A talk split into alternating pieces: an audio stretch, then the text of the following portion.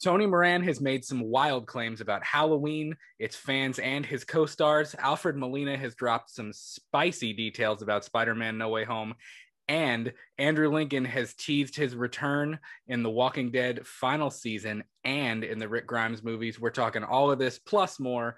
This is Let's Talk Movie News.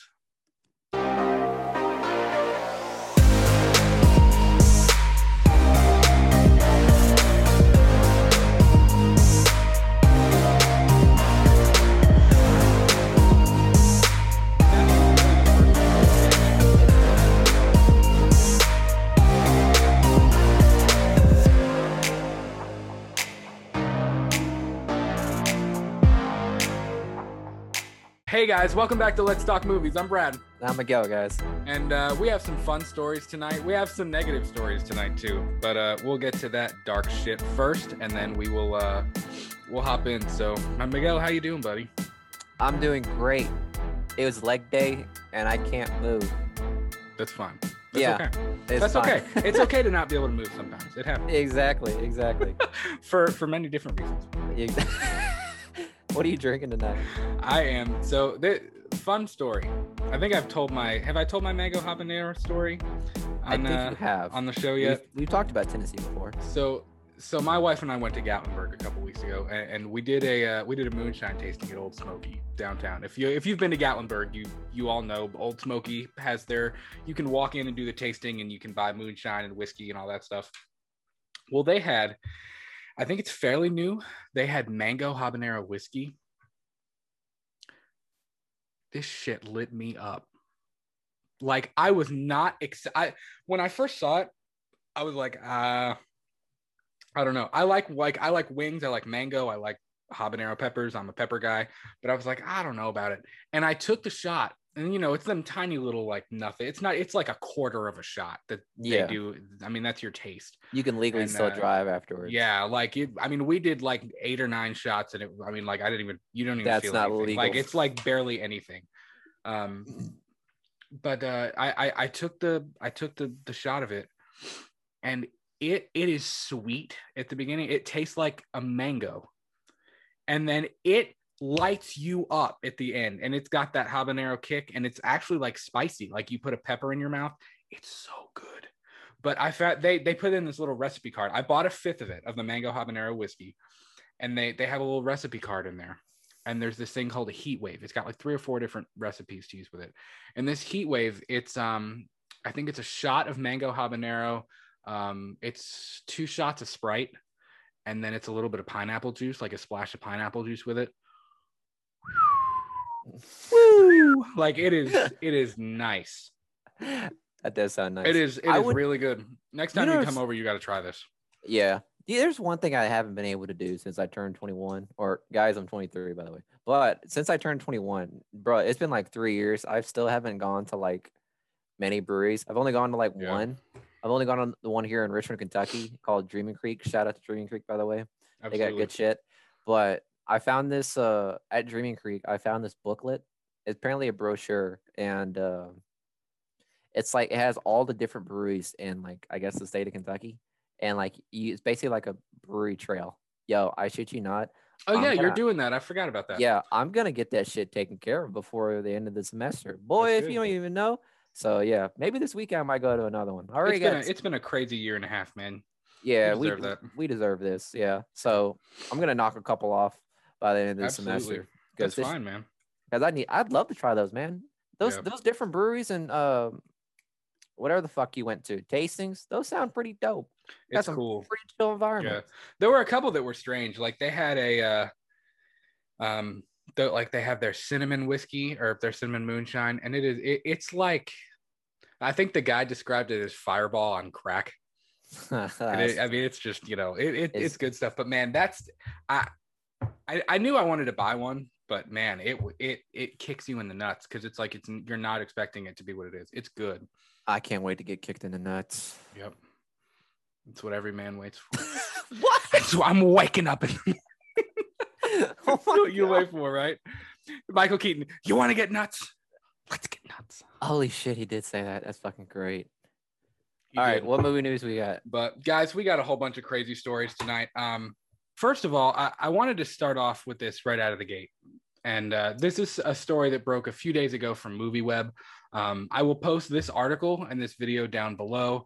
But Tony Moran, who played unmasked Michael Myers, he was in John Carpenter's original Halloween for, let's say, less than 6 seconds. 3 seconds. Probably. It was not a very long time. He's made some pretty crazy claims about not only his Halloween co-stars and the Halloween franchise and the film itself, but also the fans. What do you say about us, Brad? And that's bothered me. I don't want to give it any more attention than it needs. But at the same time, let me start by saying this. I could care less what Tony Moran thinks of Halloween. I really could. It's one man's opinion. Yes, he was a part of the project, no matter how small his role was. And he's entitled to that opinion. Nobody went through that experience but him. And if he had a crappy experience, he's allowed to talk about that. Freedom of speech, right? But here's where I started to get a little pissed off. And, I will say this video, if you haven't seen it, pause us, go watch this video, and then come back to us. Please come back to us. Please. It's the way he talks about other people that really bothers me. Again, I don't care what he thinks of the Halloween franchise. What I really care about is how he goes about talking to fans and talking about his co-stars. How he expresses his opinion is a completely different topic. And, especially, and Miguel, you know this, over the last few weeks, there's been a whole lot of talk about toxic fandom. Yes. Especially surrounding Zack Snyder's Justice League.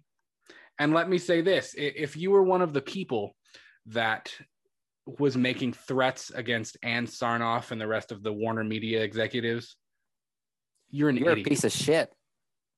I can make jokes, but you can't make threats. That's all I can say. It's not right. But here's the thing. I think what bothers me is, especially with the whole release the Snyderverse thing, mm-hmm. or really restore the Snyderverse, the people that were making threats, do you all realize you're being counterproductive? Yeah, just a bit. Like, if you are making threats against people who are doing this, you are being counterproductive. I mean, we had a little bit of a rant video, but it was kind of in fun. We didn't threaten anybody. Yes, we were irritated. Yes, as fans of the franchise, it is disappointing. But at the same time, you don't go bashing somebody. You don't go threatening them physically, emotionally, whatever. You don't do that. And I bring the toxic fandom thing up because toxic fandom can come from fans, and it can come within fandom, but it also can come from people who are on the cast and the crew, or mm-hmm. are from the behind the scenes thing. Would you agree with that? I can agree, yeah. And the minute that Tony Moran started shaming Halloween fans for what they love and for the way they act at conventions and things like that, that's when you start to cross a line. And even how he talks about his Halloween co-stars and about John Carpenter, it's just wrong. And if you watch this video, he calls himself an asshole. His words, not mine, at least 5 or 6 times throughout the video. It's this overly obnoxious and crude attitude that just it really rubs me the wrong way, and I think it rubbed a whole lot of people the wrong way. And let me say this, I've never met Tony Moran. I wanted to go to a convention and it got canceled because of COVID, but he did a lot of conventions. He meets a lot of fans, and this is not at all a dig at Tony. If you're watching this is not a dig at you. You stopped acting. Tony Moran stopped acting when he was in his 30s. From what I understand, he quit acting. Now, if I'm wrong, please, somebody feel free to correct me in the comments. Tony, please correct him. But I believe that Halloween is really his biggest role. And that is cool, man. Like, that's part of the thing. Own that. Instead of going around to all these different cons and in interviews claiming to be the Michael Myers and the guy who played him in the entire movie, own what you did, because you are one of the only people in one of the only times that we actually saw an unmasked version of Michael Myers. And that was a great scene. It was literally the climax of the movie. You played him at the climax of the movie. And I just wish he would own that a little bit. You know what I mean? Yeah. I don't know. And I can even let all of that go. That doesn't bother me. Again, it's the way he talks about people. It's just not cool. You know, he does talk about Halloween, and he says that he thought it was a piece of shit. In his own words, he thought that it was corny and the name was stupid. He didn't want to lower himself by being a part of this movie. And you know what? Those are his opinions. Freedom of speech, just like I said, those are his opinions. He is completely free to say that, and that is fine. I have zero problems with that at all. For someone that is literally part of an entire franchise, that basically he's part of the foundation of this franchise, he literally is getting all pissed off with, I guess, nothing. Like, what is the main reason why he's upset right now? Is it because he's not in the next John Carpenter movie? No, I don't think so. He just, part of the problem is that he goes around and at every con, he you know, the banners behind him. And I guess it's not just his own fault, because these cons that invite him put Tony Moran, the original Michael Myers. Mm. Yes, you're not wrong. But at the same time, that's not really the role you played. Yes, you were the original Michael Myers, but at the same time, you were the unmasked Michael Myers. You played him for less than 10 seconds, and that is fine. Again, that is not a dig. I don't mean that as a dig at all. That's awesome, man. Like, that is really cool. And where am I going with this? You know, here's the thing. Again, this is not about Tony Moran's opinions of the franchise. This is about how he talks about people. Yeah, he calls us losers. As a fan, if I wait an hour and a half in a line and I pay money to get your autograph or to talk to you or to get a picture with you, I don't appreciate it when you call fans cocksuckers behind their back. That's not okay, man. Like, we live in such a hateful world as it is. And this is really the crux of the whole thing for me. There's already enough hatred and already enough just anger and name calling and just things that are completely inappropriate, especially for someone who has a platform like you. So many people don't have a platform to reach others on, and you have that platform, man. And again, Tony, if you're watching, man, this is not a bashing session for you at all. I from the bottom of my heart, I don't mean that. I hope you see that this really has kind of offended people and put people off. And, you know, these fans, these are the people. You're right. It was a low budget horror movie. It cost $300,000. I thought you were going to say 300. No. But the fans, people who love this thing, and I'm one of them, if you can't tell from what's behind me, I'm one of them. The fans have kept this thing alive for so long. I mean, 42 years since the original was released. They have kept this thing alive. And I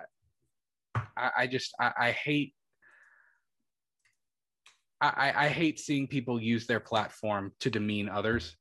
And especially, you know, it's not even just the fans. You know, in this video, Tony talked about, you know, meeting John Carpenter for the first time. And he's, you know, judging him for the way he looked and the way he was acting. He looked at PJ Souls in front of an audience and said, well, she showed her tits and things like that, man. That's disrespectful. That's not cool. that's someone living like not with the times. You know what I mean? Yeah, the whole act of being a douche, of just acting like theater. Man, it's not okay. And I'm gonna end it there. I'm not gonna go on any more than that. That's all I have to say, really. But there's enough hatred in the world, man. Use your platform, build people up. Those people who want to meet you, they have waited in line for you. They have paid money to meet you. They want to take a picture. They want you to sign their mask. They want you to sign their figure, their poster. Man, they want to meet you. Like, just have some grace. Have some humility. At the end of the day, that's all I got. Well said, my man. So that was a hell of an opening. I really didn't expect to even open with that so soon. But well, you're just passionate with it, man. Look at you. Seriously. And I really don't care. Yes, I'm a Halloween fan. I really don't care what he thinks of Halloween. If he thinks Halloween is the biggest stain in motion picture history, I disagree with him. Mm-hmm. But obviously, I don't care. That's fine. That's his opinion, man. Go ahead. Talk about Halloween that way if you want. But don't talk about other people in the way that he did. And I know, make no mistake, I know this video was edited together to make him look bad. But, I think in the world we live in, things like that need to be addressed. Mm-hmm. We just give people some grace, man. Just be humble. Be humble to people who want to meet you and who want to, who want to build this thing up and who want to build each other up. So that's all I got to say about that. Well said.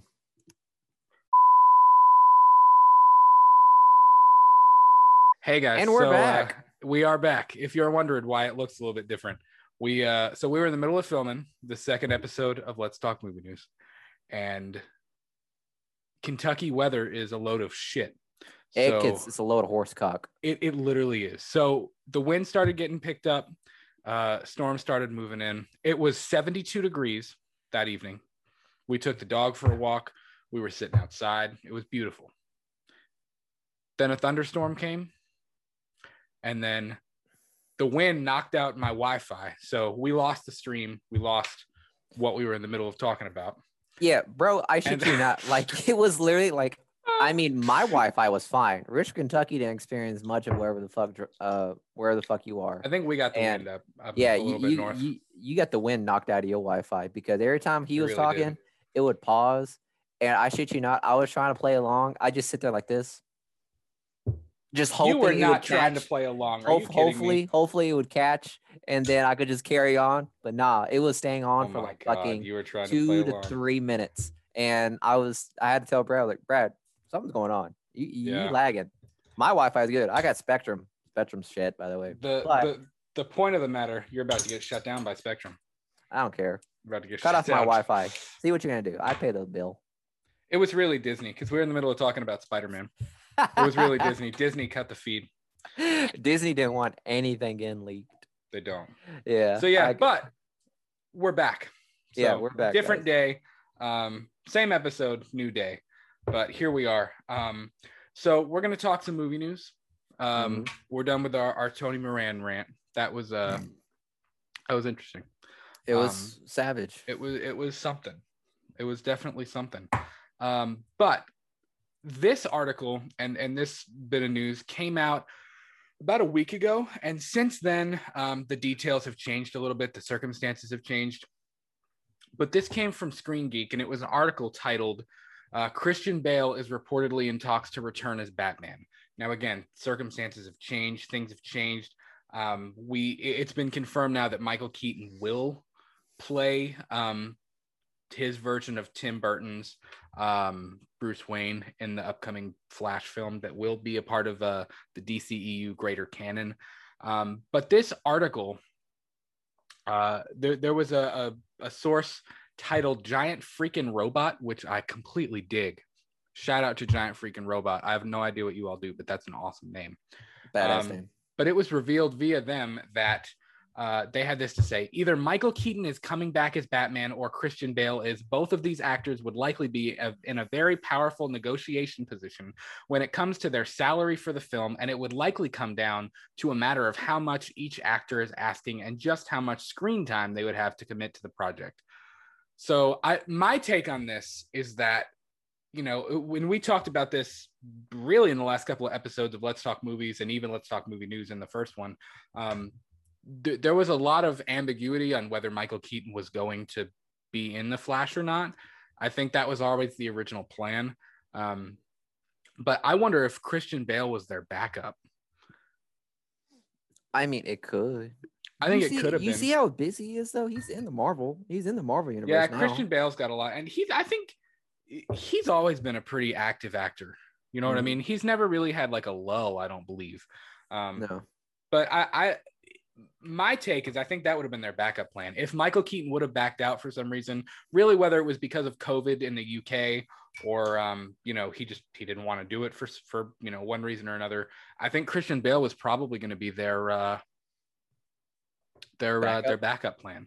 Yeah. So, and that would have been interesting. Although, you know, Nolan's Dark Knight trilogy and that universe that he created, really in any Nolan film, that universe is very futuristic and it's so, very modern.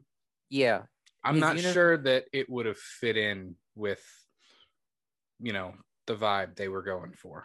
Yeah, his Christopher Nolan's universe, they're so tight knit, you know what I mean? Yeah, like it can't be expanded upon. No, like it's once his story is done, his story is done. Yeah, there's nothing left. Yeah, exactly. So like to connect a Christopher Nolan film to a, you know, a superhero universe that DC or Warner Bros. Is trying to do, it would match, so to speak, because I mean, if you think about it, like, okay, think about it right now. If replace Batfleck and put Christian Bale as Batman and Dawn of Justice, how do you think that would have gone? Oh, like shit! It would have been completely. He'd have got his ass handed to him. It'd have been completely different.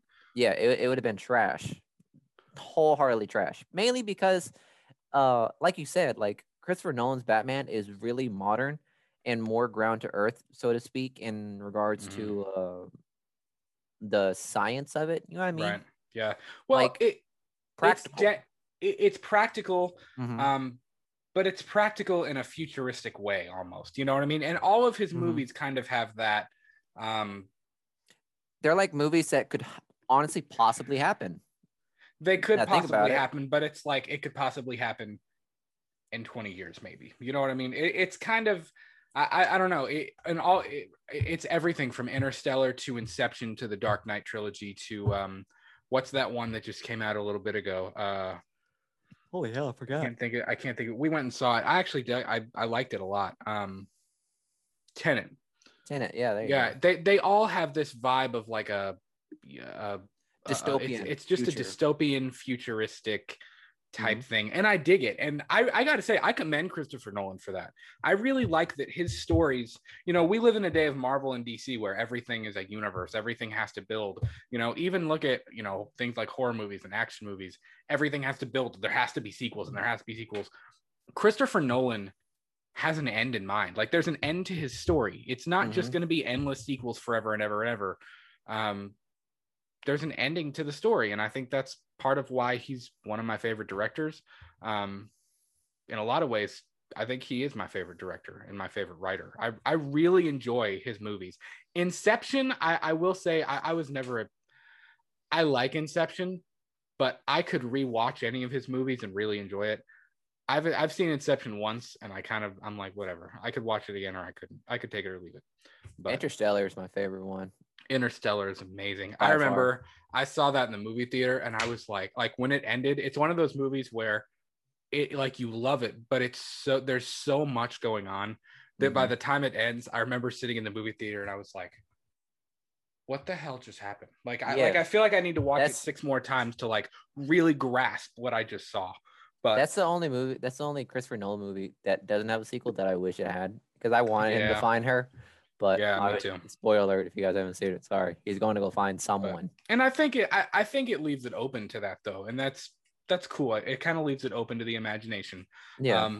But all of that to say, I don't know that Nolan's Batman would have fit into this timeline. And I know you could make the same argument that Tim Burton's Batman with Michael Keaton wouldn't fit into the same thing. But again, at least Tim Burton's Batman was a little bit darker. It was already that gothic 90s feel Tim Burton vibe anyways. And I think that goes a little bit better with where the DC is, especially if you look at the Snyderverse, which I know we're not doing anymore, blah, blah, blah. But it goes a little bit better. But again, that has since changed because Michael Keaton's talent agency has now, since that article was, excuse me. That habanero, burps. Jesus. That habanero, and I have the beer burps. I'm drinking a Blue Moon now. I'm switching. But Michael Keaton's talent agency confirmed that he will be a part of The Flash, that it is officially, it's begun filming in the UK, and Michael Keaton is attached to the project. So we'll see at what capacity he's going to be in the film. I don't think it, to anyone who's thinking that Michael Keaton is going to be donning the Batman uniform again. I want the bat nipples back. I doubt we're going to see. Wouldn't that be weird? If they're trying to introduce the multiverse, wouldn't that be weird if they put Michael Keaton in the bat nipple suit? Do you know what they needed? They need to bring back that whole like quick camera thing. You know what I'm talking about? The ones that are like, this is like that when they're suiting up. You know what I'm talking about? I want you to know that looked terrible. Hey, you know what? I'm not Tim Burton, so fuck off. Okay. I'm no Tim Burton. Okay? Why are you Christopher Nolan? Yeah. But I want them to bring that essence of the Tim Burton. Like if they go to that universe, I want it to look like Tim Burton's. It does. And that's the other question. Are they going to be going to Tim Burton's universe, or is Michael Keaton going to be going into the modern DCEU universe? So that's what I'm curious about. And you know, I feel like his role needs to be significant, or else why even do it? Like, why? And I feel the same way about Tobey Maguire and Andrew Garfield in Spider-Man: No Way Home, which is actually a really good segue because Alfred Molina, who obviously, you know, Alfred Molina, he's I really enjoy him as an actor. I think he's great. And I think he's since retired, but Alfred Molina played Doc Ock in the Sam Raimi trilogy in Spider-Man 2 from 2004 9. What? No. Bro, think about it. I'm not gonna lie. We think this thing is far. No, it wasn't. It was not 2009 because we lived in Kentucky in 2009, and I remember seeing Spider-Man 3 in Florida. Okay, like when we lived in Florida. So I'll give it to you. It was. I think I want to say it was 2004 because I think Spider-Man 1 was 2001 or 2002. I don't know. I'm getting my dates all wrong. Anyways, Alfred Molina spoke with Variety, and he revealed some interesting things about Spider-Man: No Way Home. He did drop the beans. I'm surprised Disney has not deleted everyone and everything from social media so far. But here's what Alfred Molina had to say about Spider-Man: No Way Home. He said, when we were shooting it, we were all under orders not to talk about it because it was supposed to be some great big secret. But, you know, it's all over the internet. And I actually described myself as the worst kept secret in Hollywood. And I'm sorry, but it kind of is at this point. Like, I know that they're trying to hold on to the Toby and Andrew thing. But like, you know, and again, let me be clear. We don't have sources telling us, oh, Toby and Andrew were in the movie. It's just, it's common sense. Like pretty much at this point, you know, Alfred Molina is confirmed. Jamie Foxx as Elektra is confirmed. Willem Dafoe is highly rumored. I don't know if he's actually been confirmed yet. I'd have to look into that, but he's highly rumored. I mean, you have so many people from both the Raimi and the Amazing Spider-Man duo of films, that are confirmed for this movie. So it's kind of like, I mean, duh. Like the cat has kind of been out of the bag for a while. Yeah. And that's fine, but I almost think that they kind of need to run with it at this point. You know, even hell, do you remember, I want to say it was in January, maybe late December, early January, one of the Sony account, I think it was Sony Brazil or one of the Sony Twitter accounts for somewhere else. It was around Christmas because they were like, you know, you all want a Christmas parade. They tweeted something. And again, it was in a foreign language, but the translation read something like, you know, Portuguese. What do you want for Christmas? It might have been, you know, what do you want for Christmas? you know, Sony and Disney have a Christmas present for you. It's all three Spider-Mans in one movie or something like that. And then that got deleted. So it's like, I mean, come on, the cat's out of the bag, like, let it go. It's funny because I keep seeing on YouTube, like as I'm posting and like, as I'm like working on the show and stuff, I keep seeing people editing together, like old, like clips and stuff from the Raimi trilogy and from Homecoming and Far From Home and the Amazing Spider-Man films, like trying to be like, here's the teaser trailer for Spider-Man No Way Home. I'm like, bro. Let me tell you how much that shit pisses me off. It pisses me off to no fucking end. Your boy right here, Brad, sent me a pic, sent me a link saying Spider-Man teaser. I did that the other day. And I literally woke up, saw it, and I was like, lies. So I went on YouTube, looked up Spider-Man No Way Home, and I saw it, and I saw like a trailer, and it turned out to be a spliced up version of Spider-Man, Tobey Maguire's, Andrew Garfield's, and it was a bunch of like reused old clips. And I was like, okay, this clearly ain't it. So let me try Brad's link. So I tried Brad's link, and it was by far the worst fucking thing I ever saw. I literally sent Brad. I was like, Brad, I hate you. Okay, it was a joke. It was literally Doctor Strange comes through his portal thing, and then he's like, my name's Doctor Strange, we need your help. And Toby goes, I missed the part where that's my problem. Yeah, it was Spider-Man 3 thing. But yeah, man, those fucking teasers, those like fan edits, teaser things, they piss me off. Would you not shit yourself if in the movie Doctor Strange is like, I'm from another world, we need your help, and Toby just goes, he looks right at the camera, pizza time, and leaves. No, I want that scene where, like, you know, in Spider-Man 2, whenever he loses his powers and the sirens go by him, and he's like, he just shoves like half a hot dog in his mouth. Yeah. I want that one. Yeah, man, I don't know. But Alfred Molina went on to say, talking about Spider-Man No Way Home, he said, it was wonderful. It was very interesting going back after 17 years to play the same role, given that in the interviewing years, I now have I now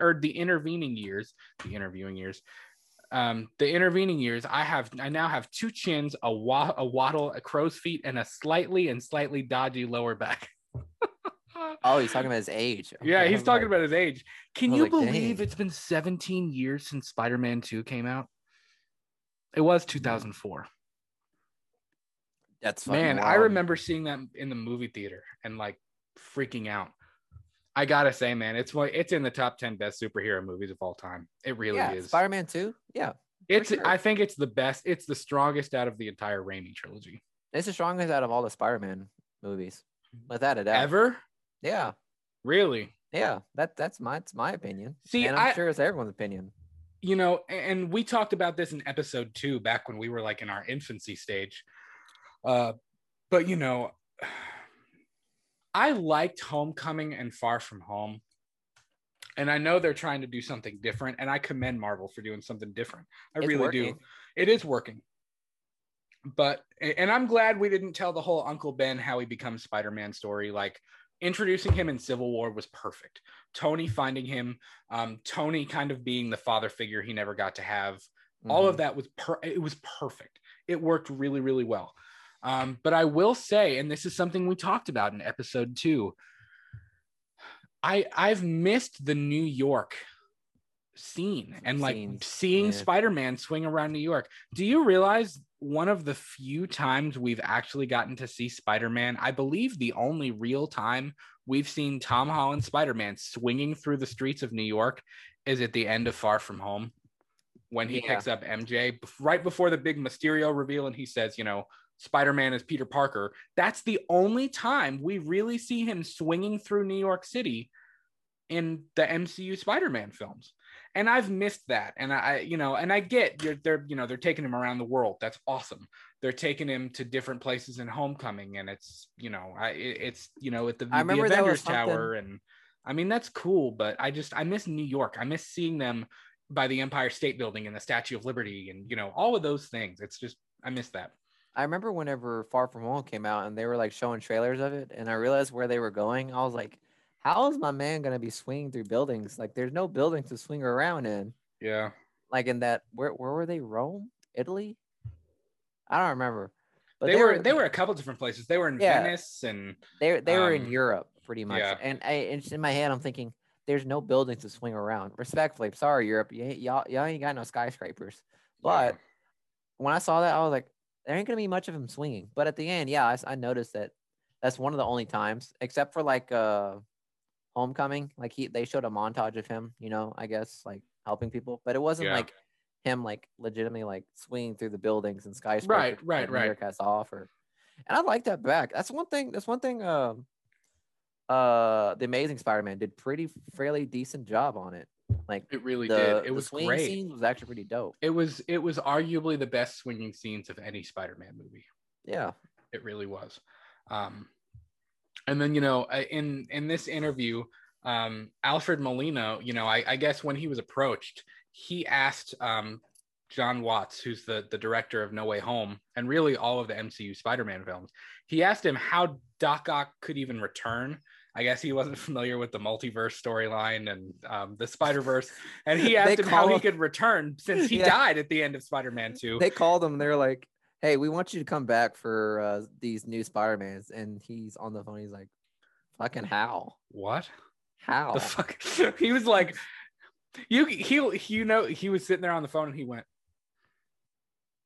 what? Yeah, exactly. No, actually, he was like, show me the money. How much you gonna pay me for this? Right. And I'm pretty sure they paid him a decent amount for this. Yeah.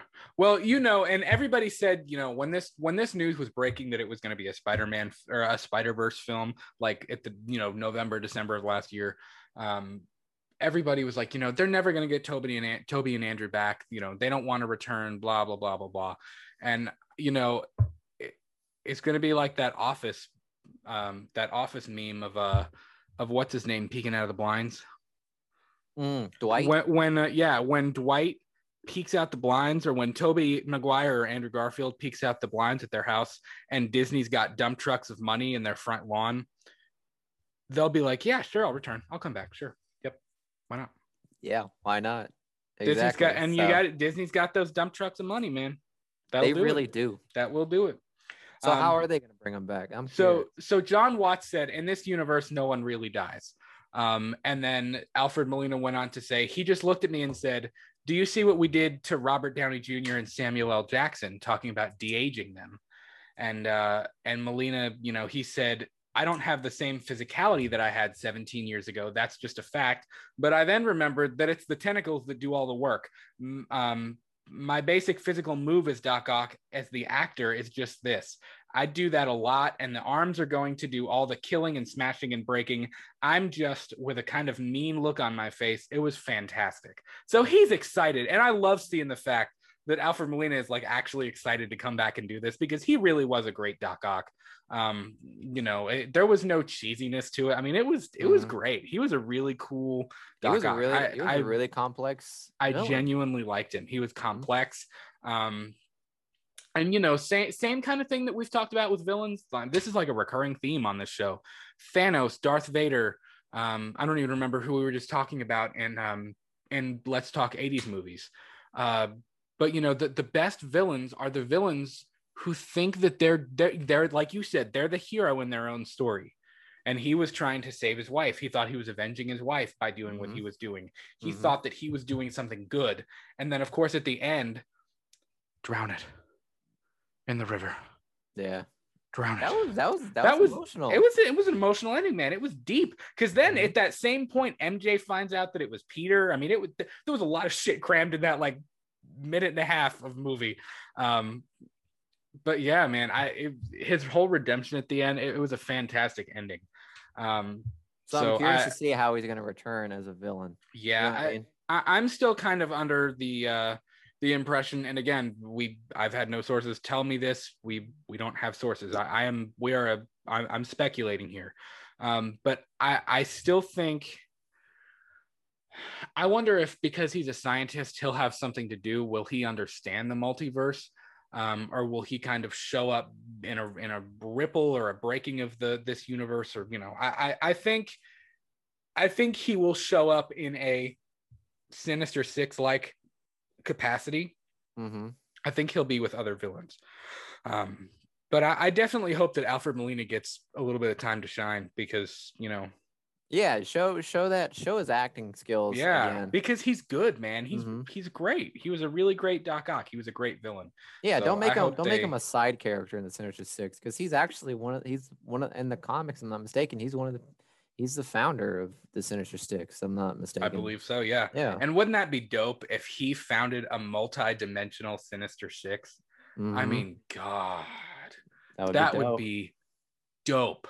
Mm-hmm. I mean, that would kick ass in so many different ways. And the other thing, this better be a long movie, because there is a lot. And I mean a lot. Like, one of the most ambitious things that Marvel and Disney have ever done, they have to cram a lot into this movie. Yeah. So I feel like it needs to be at least like 3 hours long, like Endgame level long. I really do. I think it needs to be a long movie. Because you got to think about it. You have to push Tom Holland's story forward, but we're going to want to know what happened to Andrew Garfield. We're going to want to know what happened to Tobey Maguire. We're going to want to see these villains, just like we talked about with Alfred Molina and Jamie Foxx. There's got to be some exposition with the villains. I mean, I think it'll feel strange if our Spider-Men are passing through different dimensions with Doctor Strange or whatever, and we see Alfred, like they fight Alfred Molina for 1 second, but that's it. If it's basically kind of like a cameo, like that's going to feel strange to me. Yeah. I feel like if you're bringing him back, and it's the same thing that we were just talking about with Michael Keaton, if you're bringing these people back, it needs to be more than just fan service. It needs to be legit. I mean, they need to be back. They need to have a serious role. And that's why I've always said that about Andrew Garfield and Tobey Maguire, man, especially Tobey Maguire. He needs to have a key role, because he was the OG. He was Spider-Man. Mm-hmm. You know what I mean? He kicked us off. So I hope that they all have legitimate roles instead of just fan service cameos. Yeah, I hope so too. And I agree with you to the point where like these characters need to have like their moment to like at least explain what's going on or what's happened in their universe. Like it needs to happen. Like otherwise, like I don't know. I think it'll be confusing. Yeah, it's going to be a wasted opportunity. It will. You know what I mean? I'll tell you what'll be a wasted opportunity if we don't get a scene of Toby, Tom, and Andrew going like this. Like the meme? You. Yeah. You. I need to see that, man. Disney, I know you're watching, because you're going to delete our stream for talking about this. No, I'm kidding. Do that scene, please. Please do great. It. Please do it. I will give you a dump truck load of not money. A butt of something. Just make it happen, please. I would love to see that recreated meme. All right, so next little bit of news, and this isn't really a lot. This is just the horror fan in me got excited when I saw this. Texas Chainsaw Massacre 2021. We still don't really know what the name is. I guess as of right now, it's just the Texas Chainsaw Massacre. Like Halloween 2018 was Halloween. It's been officially rated R. Surprise, surprise. Surprise. For bloody violence, gore, and language. Again, surprise, surprise. I'm excited for Texas Chainsaw. I really am. But I think what I fear is that they're going to tread ground that they've already tread. You know, with Halloween 2018, we had all the sequels. And then we had Rob Zombie's reboot. Mm-hmm. And then they decided to go back and do a direct sequel to the original and bypass all of the other stuff. And that's fine. And it worked. But with Texas Chainsaw Massacre, they've already rebooted it with a direct sequel to the original. Yeah. So this is the second time that they're doing a direct sequel to the original. And, you know, it's been confirmed they're setting it in present day. And, Sally Hardesty is returning. I forget her, Fowray. I forget what her first name is, but she's playing Sally. And I'm excited that Sally's going to come back, and I'm excited that they're doing this, but kind of the same thing with Indiana Jones 5. If you think about this logically, the original Texas Chainsaw Massacre kind of took place in 1974. Yeah. Leatherface is already, I mean, he was probably in his late 20s in that movie. He was treated like shit. He lived in that pigsty of a house. I mean, he doesn't have any family. I doubt he's had any children. Because I mean, like, if you look at the original, you know, and I know the remake from 2003 was a little bit different, but if you look at the original Texas Chainsaw Massacre, he was like a child trapped in a man, in like a giant man's body. Yeah. Like he had like the emotional support of a child. And, you know, if we're getting old man Leatherface, what is his role going to be? Because if you have, you know, and I say that 60-year-old Michael Myers worked. I mean, it works. It's cool. You know, Michael is 60, and I believe he's 60 in Halloween as it is right now. But Leatherface is a little bit different. Michael was in an institution. They were feeding him. I mean, of course, we don't see that because there's got to be a level of ambiguity for Michael. But, yeah, you know, there's always that constant thing. Does Michael pee and poop? We never see it. Does he? Yeah. Does he wipe? I get what you're saying, though, with this whole thing. I don't know. Leatherface is a little bit different. If he's been living on his... I mean, I doubt he has sex. I doubt he's had children. Where the fuck did that come from? I'm saying I doubt he's ever had children. I don't think he would. I don't think he's going to have any family left. Oh, okay. Well, because all of his dirtbag family that treated him like crap and was inbred. Well, I don't know. I don't know. I don't know how they're going to play this. We don't really know much about it. So my question is, like, 60-year-old Michael does work, and I'm not saying it can't work. I think the idea of an old man Leatherface is great. I just, the same thing as Harrison Ford. His age, I mean, if you, in Indy 5, if we see Harrison Ford jumping from train cars and shooting guns and whipping and jumping and doing flips, it's going to be weird because Harrison Ford is 79 years old. Yeah. If we have Leatherface, I mean, let's see. 1974. I'm terrible at math. Forgive me. I'm a teacher and I'm terrible at math. 2021 minus 1974. You got a calculator out, my guy? If he was already 27, that would put him like in his late 60s, early 70s, man. I mean, don't you think that's a little strange? What's your take on the old man serial killer thing? I mean, it kind of reminds me of like, you know, Rob Zombie's Michael Myers. Mm-hmm. Like he was like out in the woods. He was a kid though. Know. He wasn't very old. I mean, he wasn't a kid, but I mean, he was only like in his early 20s. I'm talking about the second one. Like, you know, whenever he like gets away. Yeah, he still wasn't that much older though. Yeah, but like he was out on his own.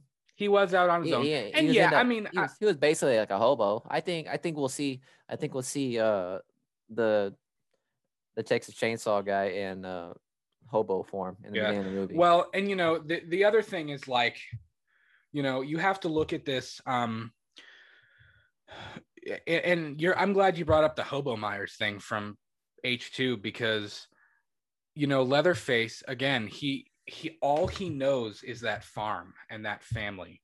So when his family is gone, it might be kind of cool to see him unhinged.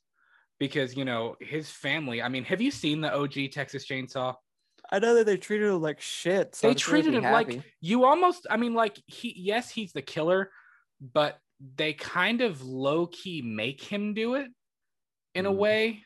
And even after he does it, like, you almost kind of feel bad for him because you can tell that he is, he's not all there.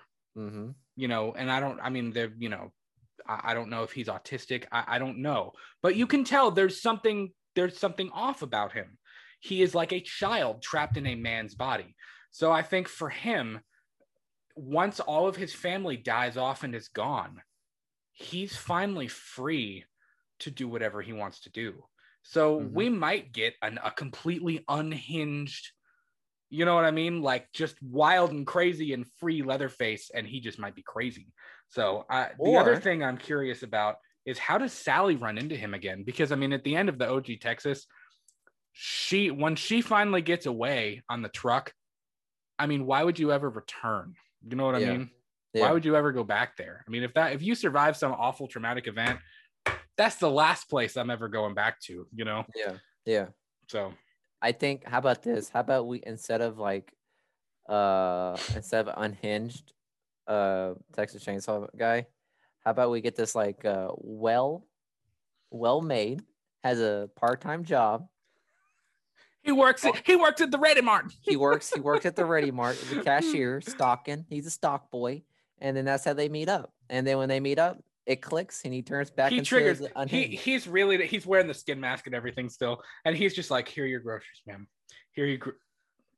Yeah. I like and he that. Just snaps and he just immediately goes back.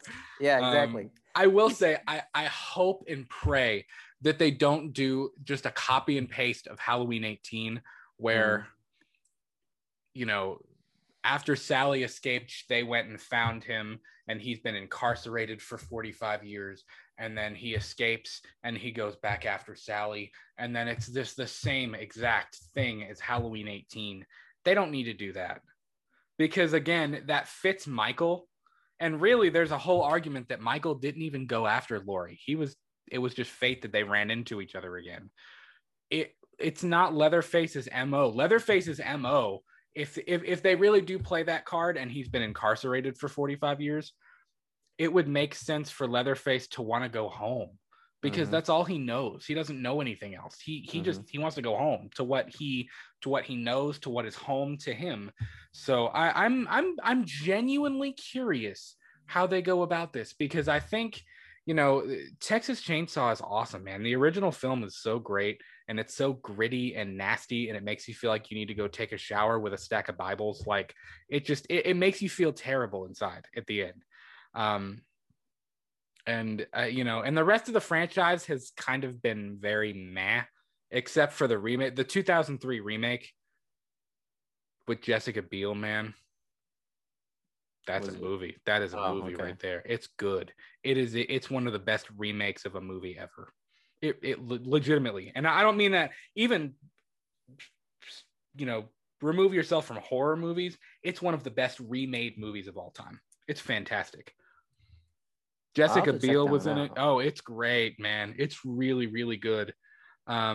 It's gritty and it captures, it modernizes it, but it also captures that same like gross, disgusting, like you just kind of feel terrible at the end of it because it's just so out there and out in left field and disgusting, but it's great. Do you think that's probably what they'll do is like they'll hit the 2003 Texas Chainsaw Massacre? What do you mean? Like, do you think they'll do like a copy version of the 2003 version? No, because the 2003 version was it was very much its own thing. They modernized it, and it was kind of not a reimagining, but they did change a couple of things from the original. But this is a different story. If they're doing a direct sequel to the original, it's going to change it a little bit. It's going to be something completely different. So I'm excited to see what they do with this because now it can go, it's 50-50. This could be amazing and it could be something really cool and different, unique for the franchise. But if we're being completely honest, this could easily turn into dog shit too. It really could. And I know I didn't mind Texas Chainsaw 3D. I think they were trying to do something different. I actually saw that with Chris. I went and saw that with Chris and my dad in the movie theater. And it was good. It was kind of corny. Like he ends up being related to the final girl, and like she ends up taking care of him at the end, and like he chases her throughout the movie, but like she throws him the chainsaw at one point, and she goes, "Do your thing, cuz," and it's just kind of like, okay, like I could do without the corniness here. But all of that being said, I'm excited to see Old Man Leatherface, and I'm pumped to see what they do with this. I'm rooting for it hardcore. I think it could be really cool. It could be. We'll see. We'll have to wait and see. We will see. I'm definitely interested to look at more information about that when it comes out. Yeah. So another interesting story that I had found. Have you seen Escape from New York? John Carpenter's Escape from New York. I remember we talked about it in our 80s thing, and I really need to check it out. I have it on Blu-ray. We need to watch that one day when you come over. I think you would dig it because it's such an 80s retro dystopian type thing. And I mean, have I explained the plot to you? Yeah, you did. It's some like Save the President thing. It's a really 80s thing. It is. You know, Donald Pleasance, who plays Loomis in the original Halloween, Fantastic British actor. He was in a whole bunch of different things. He's playing the president, and Kurt Russell is a convicted felon. Mm-hmm. But he was also a Marine, or so I believe he was a Marine or something like that, special ops. But New York City has been turned into a, you know, it's 80s and it's retro because it's like what the 80s thought the future would be like. And mm-hmm. of course, it's nothing like what the future is like now. And we're 30 years past that. But basically New York, the island of Manhattan has been turned into a maximum security prison. It is just a free-for-all. There's no cells. It is just like if they dropped you in Manhattan and you are just on your own. Like, you got to protect yourself. You got to find food. You got to find shelter. You're just on your own. It's like, have you played Arkham City? It's kind of yes, giving me that vibe. Yes. It is exactly like Arkham City. You're on your own. It's a maximum security facility, and the president crash lands. His Air Force One crash lands. I think it's hijacked or something like that. It's been a while since I watched it, but it crash lands in New York City, and Kurt Russell's character has to go in and retrieve him, and his name is Snake Plissken. It's dope. Call me Snake. That's a name. Snake. It's dope, man. It's a really. I think you would really dig it. John Carpenter's score is amazing in that movie too. He actually wrote the script for Escape from New York with Nick Castle, who played OG Michael Myers, not Tony Moran, who played Unmasked Michael Myers. Yeah. Yes, I still remember my rant. But interesting story. Wyatt Russell, who plays U.S. agent or God, what's his name? John Walker in the yeah. Falcon and the Winter Soldier, who we already know he auditioned for Cap when the MCU was starting, and now of course he's playing bad Cap. He's playing the U.S. agent equivalent. He's been asked by a whole bunch of different people. You know, I think there's been some interest in rebooting or remaking Escape from New York and modernizing that, which is mm-hmm. dope. I think that would be a cool remake. From what you've described to me, it sounds like if it was remade, the cinematography will look astounding. It would. And it, you know, you could, if somebody like Christopher Nolan got that, mm-hmm. that would be amazing. I would love Christopher Nolan. If you're watching this, please remake Escape from New York, please. That would be dope, because I think he has the mind for that weird dystopian, like strange version of reality. Plus seeing Manhattan as like a weird, just everything is destroyed and, you know, felons going around killing each other and people, you know, just like wild and like a Mad Max kind of thing. That would yeah. be awesome. I would love to see Chris Nolan do that. But Wyatt Russell has been asked so many times, would you play your dad's role? Like, would you play Snake Plissken in a reboot? And he doesn't sound like he's too interested in that. Here's what Wyatt Russell had to say. He said, although that's very kind, that will not be happening. There will be no Snake reboot for me, but that's like career suicide 101. That's like what not to do. I don't know if anybody else could be Snake Plissken. Good luck. Go get him. I sincerely wish you the best of luck. I just don't know if it's possible. And for me, I really wanted to get people sending hate. If I really wanted to get people sending me hate mail, I think that's what I should do. I will not ever be doing anything like that. So he has no interest, which is kind of interesting. And in a way, I respect that, because that's one of his dad's most iconic roles. And it really, I mean, you know, and you'll know what I mean. It'd be kind of poetic if you think about it. It would be poetic. I'd be down to see it, because I actually think that he's a really great actor. I know a lot of people hate John Walker, but you hate John Walker because Wyatt Russell is kicking so much ass playing him. Mm-hmm. Like, that's why you hate John Walker. But yeah, it would be poetic to see him reprising his dad's role. But at the same time, I understand and I respect the fact that he wants to do his own thing. And he, you know, I get that. I completely understand. But yeah, man, I'm glad I thought of that. Chris Nolan doing an Escape from New York reboot. That would be amazing. Yeah, I would love to see that, because you're going to love it. I really think you're going to like it. My dad really likes it. And I remember I think it was on AMC Fear Fest one time, like in the month of October. And yeah. I was like, I had heard people talk about it. And my dad was like, dude, you got to watch it. So he kept going, call me Snake. Because like Kurt Russell plays this real like really like bad, like just like real 80s, like he wears stoic kind of guy. He wears leather pants, if that tells you anything. Like it's just like total badass the entire movie. Yeah, I wouldn't be surprised if like 90% of the people in that movie are wearing leather. That's such an 80s thing. Yep, absolutely. But before we have a couple more before we wrap up here, and I want your opinion on this, because we have talked ad nauseum on this channel, on this show, on this podcast, and there's so many different people talking about Warner Media and the Snyderverse and all of the drama surrounding that. And first of all, if this is all true, if Joss Whedon was being racist, if he was being terrible to people on set, that's awful, and that needs to be addressed, and Warner Media needs to address that. But also on the flip side to all of the you know, and we said this in our Tony Moran talk earlier, to all of the people who were sending threatening messages to Ann Sarnoff and to all the Warner Media executives and to the people who are in control of the DCEU, if you're threatening them, man, and if you're being a douche, you are literally, you're not making it any better. You're literally ruining it. You are ruining the chances of the Snyderverse happening. So this comes to us from Screen Rant.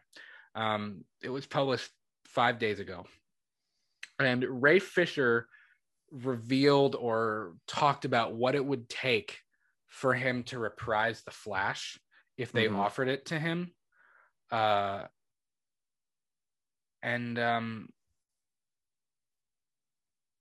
I don't know, man.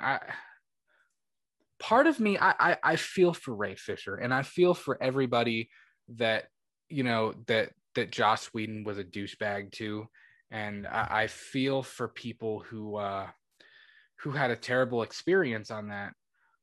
But at the same time, at some point, when are we ever going to let this go? Are you talking about this whole thing? I'm talking about the whole thing. Because from what I understand, I think Warner Media has already said like they don't want Ray Fisher back. Like they're done. What were you gonna say? I was just gonna say, like, this stuff is just, it's kind of coming out more frequently now because with the whole Zack Snyder thing, like everyone is trying to say like, look, what they did to Zack Snyder was terrible, and not only did they fuck over Zack Snyder, but they also treated the entire cast like shit. They did. Yeah. And that needs to be addressed. That needs up front. That needs to be addressed. But here's what Ray Fisher had to say about reprising Cyborg. He said, "I think where we can start is an acknowledgement, an apology of what is clearly publicly known to be an issue. I think that's where the accountability begins." And I agree with him. They need to take control of this. Warner Media, I mean. And they need to really get ahead of this thing, and say, look, this was wrong. You were wronged. The people who worked on this film were wronged. Whether they want to continue the Snyderverse or not, that's their call. But that's it's kind of what I'm thinking of, right? Like they're kind of just blowing off this whole thing. Like everything that's happened to the cast and Zack Snyder, they're just blowing it off. They literally, they're like, it's kind of like gaslighting or something like that. I don't know if I know the phrase, but they pretty much said like, we'll give you the Zack Snyder cut, but then that's it. We're not gonna acknowledge all this shit that's happened to you, and all the shit Joss Whedon did to the cast, and they're just gonna move forward with what created. I know they've had internal investigations and things like that, but I kind of feel like at what point are we going to accept that the Snyderverse is not going to continue? At what point are we going to accept that the version of Cyborg we got is going to no longer be there? Yeah. You know, again, and Ray Fisher, I feel terrible for him, man. He was fantastic. He was great as Cyborg in Zack Snyder's Justice League. I would pay money to see him return as the role, but I don't think it's going to happen. I just don't. And I think it's because of everything and all of the drama surrounding this. I don't think it's going to happen. So, you know, what he's saying here, and that he wants an apology and he wants an acknowledgement that everything that's happened is wrong. Yeah. I don't think they're going to give him that. They're not. And I hate it. I hate it because, again, in the world we live in, we live in, of Black Lives Matter, and there's so much hate. There's so much vitriol and just so much animosity between people. Things like that need to be addressed. And that's why I wanted to talk about the Tony Moran thing, because when you're making homophobic comments or racist comments, or you are talking about people in the way that some of these celebrities and these stars talk about other people, there has to be accountability for that. There has to be. And I think there's a little bit of ridiculousness on both sides here. You know, on Warner Media's side, they need to address this. They need to come out and say, look, this was wrong. But at the same time, on all of the fans' side, at what point is it going to be enough? You know what I mean? And I kind of feel like we're in a weird gray area of, I don't really know what the answer to that is. Would you agree? I agree wholeheartedly. And I mean, I don't know. It's just, there needs to be more said about this whole situation at hand. You know what I mean? Like, it needs to be more in the spotlight, because I know this isn't the only case of mistreatment in the movie industry. I guarantee you this happens all the time, and it's unfortunate because we never get to hear about it. But hopefully this will be the beginning of a movement, and I hope this is the beginning of more accountability in Hollywood, because I think that is something that, you know, unfortunately, I'm dropping all my post-it notes. I think, unfortunately, a lot of things like that, when people make these comments and when people treat other people badly, unfortunately, it's slid under the rug a lot of times. And I'm not accusing Warner Media of sliding it under the rug. I don't think they've slid it under the rug, but I think it could be addressed. I think it could be straight up addressed more than it has been. Yep. But I think we need to find some common ground here, because there is too much animosity between the higher ups and the fans. There's too much, and that doesn't need to be there. You know, at first, I get it. Hashtag restore the Snyderverse. I get it. I tweeted it out. I was a part of it. But again, the threats are bogus, stupid. If you're making threats, you're wrong. You are wrong. And if, you know, I think the racist comments and the homophobic comments and, you know, even what Joss Whedon was accused of saying to Gal Gadot about he'll ruin her career. And, you know, I don't take orders from anybody, including Robert Downey Jr. or whatever. I mean, just like stuff like that, man, like Hollywood needs to be rid of that. And I know that will never happen. It's just toxic. We need to get rid of that toxicity. Exactly. Yeah. Pick up my post-it note here. Yeah, you got your post-it notes. Got my post-it note. I had to pick it up. Got to get my notes. So that's all I really wanted to say about that.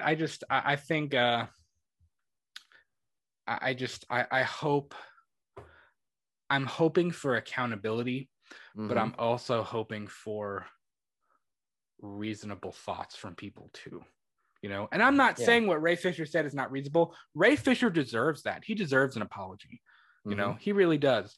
But I'm hoping we find some common ground here over the next couple of months with all of this. Yeah, because this is an important, I mean, not, okay, there's plenty of more important matters at hand in this world right now. But, like, as movie lovers and movie lover fans, like, this is important for us to acknowledge. It is. Toxicity in the movie industry and through all levels of cinema. Okay, there's too much of it, and some great movies, let's be honest, some great movies that we see right now, there probably was some toxic things that's happened in that movies, but it all comes out fine. But we need to acknowledge the fact that there's some aspects of the movie making business that needs to be addressed and needs to be tackled, because otherwise it's just going to keep moving forward with all this toxic themes that are happening in the movie making business. Well, and I hope, my hope is that through, you know, things like, and again, I don't wish I don't wish anything bad on Tony Moran. I don't wish anything bad on Sony executive or on Warner Media executives. I do not wish anything bad on Joss Whedon. I hope that there is increased accountability and that there's an increased awareness of what you say to people, even behind closed doors, when you think nobody is listening. Mm-hmm. It still matters. Yep. And I think that's really, really important. And we need to move towards that.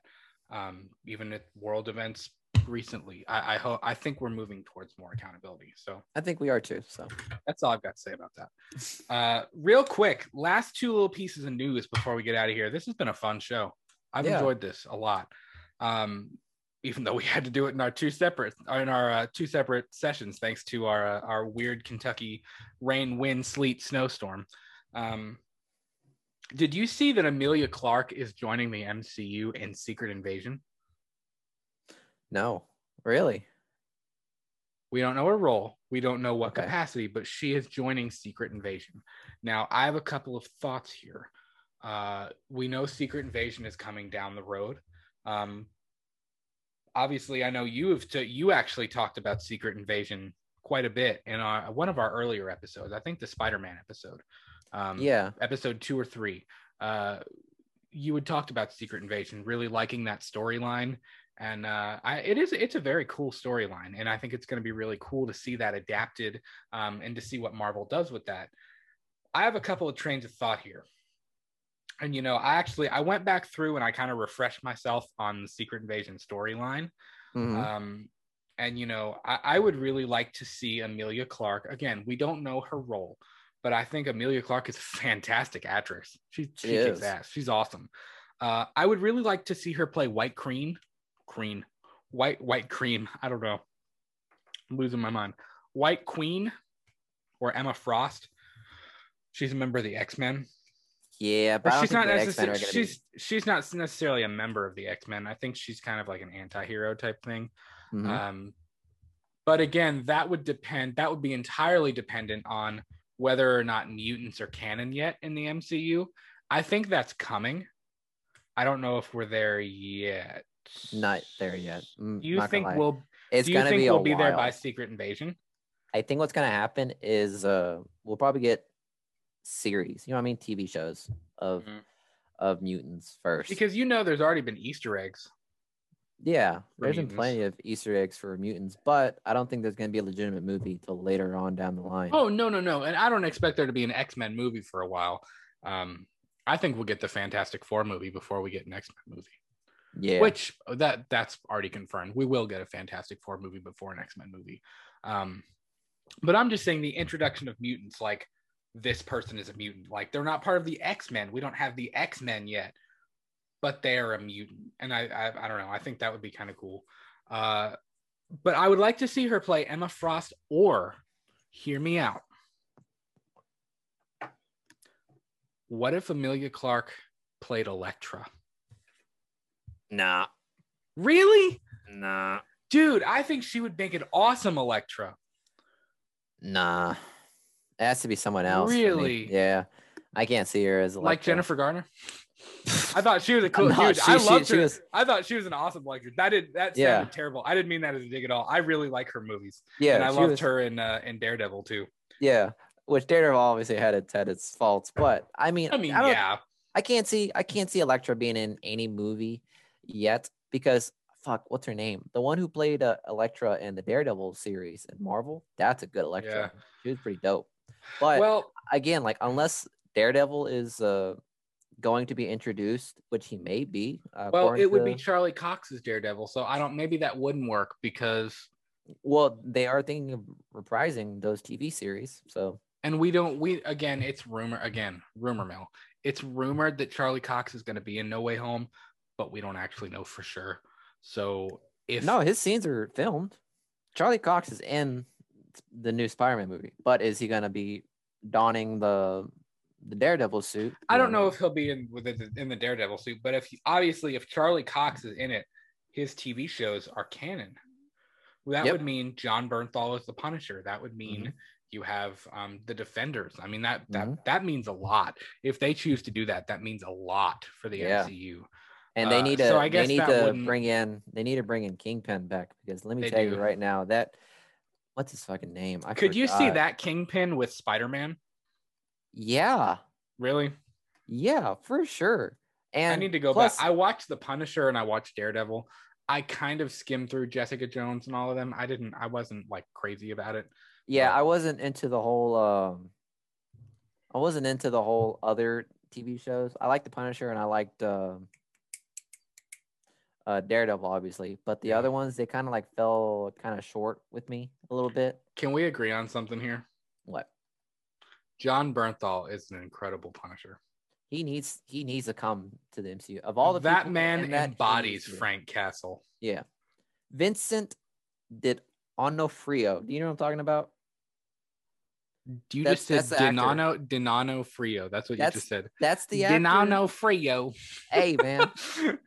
Excuse my accent, but he played Kingpin tremendously. He was in Law and Order. Yeah, he was good. He was very good. He was a crazy kid. I think he was the crazy dude in Full Metal Jacket, if I'm not mistaken. You know what I'm talking about? In Full Metal Jacket, have you seen that movie? Yeah, was he? Yeah, he was the crazy, the private that went ballistic. It's an old movie. Wow, that just blew my mind. It really is him. Yep, it is. He's a great actor, and him portraying Kingpin, I don't know, it just made me love Kingpin so much more, because again, it made him a complex character. It did. I could see it. Yeah, I could see it. So yeah, I'm curious. Anyways, back to Emilia Clarke. That was the whole that we just went off on a tangent. I'm excited she's joining the MCU. I know she's got a comic book coming out. I think I saw that today. She's got a it's not even a Marvel comic book. I think she wrote a comic book, and it's about a female superhero, and that's pretty dope. So we're getting a Miss Marvel too, ain't we? We are getting Miss Marvel, yeah, but she's been confirmed for Secret Invasion. Like, it's 100% she will be a part of Secret Invasion. I wonder if she's playing a Skrull. She could be. I mean, she could get that. I could see that too. I could see her playing a Skrull. Yeah. So last little bit of news before we wrap up is from the Walking Dead universe. And this is interesting. This is the kind of content I've been waiting for. So Andrew Lincoln recently did an interview with SFX magazine, and you know, they asked him about Rick's return and what we can expect from Rick returning to the Walking Dead universe. And because, you know, as we know, if you've watched The Walking Dead and if you're caught up, Rick died. They think he's dead. They believe he's dead, but he's really not. Rick will be returning in The Walking Dead series of films. He is signed on for more than one film. And SFX magazine asked Andrew Lincoln point blank about whether or not he would return for the final season of The Walking Dead. And here's what Andrew Lincoln had to say. He said, "That's a very good question. The easy answer is I have no idea. I don't think it's written yet, but I would never say never to that, because everybody that's still doing the TV show are dear friends, and it's an extraordinary feat that they're still going and making this beautiful and groundbreaking show that still resonates with the world." And that's true, man. I know there's a lot of hate for The Walking Dead, and a lot of people are like, "Oh, it sucks," but man, The Walking Dead is great, and it's been a successful journey. It has been a journey. Mm-hmm. It really has been.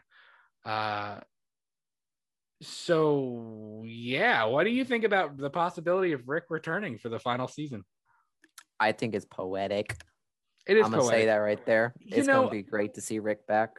It will. And I kind of think they can still do his movies. They can still explain where he's been. They can still do the CRM thing. He can cross over into World Beyond. Mm-hmm. But I think if you're going to end the main storyline, I feel like it needs to begin with Rick and end with Rick.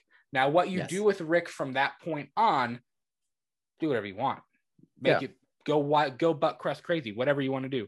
But I think you have to end it with Rick. You have to bring him back to really end the show, to bring it full circle and bring that journey to a close. It has to be Rick. It has to. Here's what I hope they don't do, and I've thought about this. I'm hoping when we get to the final episodes of The Walking Dead, like the final, you know, 3 or 4, I hope they don't end it on a cliffhanger so that you have to watch World Beyond or have to watch Fear or the movies. You're going to have to. That's going to piss me off. Like, I mean, leave it open. Like, you can leave it open, yeah, and you can leave room to explore. But if they ended on a cliffhanger, I'm going to be like, are you kidding me? You ended the main, the mothership show on a cliffhanger? Like, don't do that. You don't need to do that. That's stupid. But I don't think they'll do that. But yeah, he also was asked about, you know, the progress and where they're at with the Walking Dead movies. And he had this to say. He said, I'm not filming at the moment. I'm still very much in lockdown. We're very excited about how at the first available opportunity, we're going to go into production. There's talk of it being spring. I can't wait to get into those cowboy boots. So again, Andrew Lincoln is excited. I think part of the reason for him leaving was when they killed off Carl, when they got rid of Chandler Riggs. Mm-hmm. I think that sealed the deal for him. I really do. And I think he had enough love for the franchise and for the character that he was going to wait. He wouldn't just say, I quit, and leave him empty handed. I have the hiccups. I don't know why. We do know why. He wouldn't leave him empty handed, but at the same time, I think he waited for the right opportunity to leave. Mm-hmm. But he's gone on record. He said he misses it. You know, he misses playing Rick. He misses that group of people.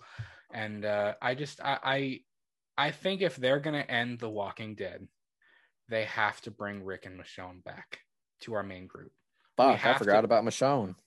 Did you really? Yeah, I did. Not gonna lie. We have to see them reunite. We just have to. I feel like it is. I feel like it is the only way to successfully end it is if you bring them back. I do agree. And I was gonna say, like, they need to end it on a they need to end it in a way where everyone's story is pretty much sealed in that series. You know what I mean? Yes. So that way when that's over, we can say, okay, yeah, this storyline's over and they're going out their separate ways. Because obviously that's what's going to happen. The other spinoffs are them and their separate ways. And, you know, even after The Walking Dead ends, I fully expect to see all of our main characters that survive till the end of the show. Mm-hmm. We're going to see them in the spinoffs. The Walking Dead, the main series will be over, but the characters will still live on through the other shows and through the other spinoffs and things like that, and the movies. I mean, it's going to end, but it's not really going to end, you know. And that's fine. I'm fine with that. I ain't complaining. I love The Walking Dead, man. I always have since day one. I got my poster hanging right here above me. I got Lucille over here. She's over on the wall. I still got to buy a light. I need to buy a light to put it. I have it in the back case, but I want to put the light like a white or a red light or something to shine up so you see it. But yeah, so we'll get there. But guys, that is going to do it for our second episode of Let's Talk Movies. We want to thank you so much, or Let's Talk Movie News. I don't even know what I'm talking about. This is Let's Talk Movie News. Wrong show. But we want to thank you so much for listening and for hanging out with us. Please let us know, what did you think of this week's movie news? Let us know in the comments if you're watching on YouTube. And if you're listening on Spotify, tweet at us at We Talk the Movies. Let us know what you think. We want to build this community, and we want to hear from you. New episodes of Let's Talk Movies drop Mondays at 8 p.m. Eastern Standard Time on YouTube and all of your favorite podcast platforms. And we're talking the 1990s in film this Monday. It'll be the last part of our Decade series. And then next Friday, the next episode of Let's Talk Movie News will drop.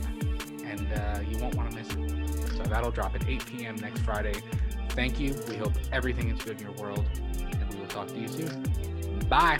Bye.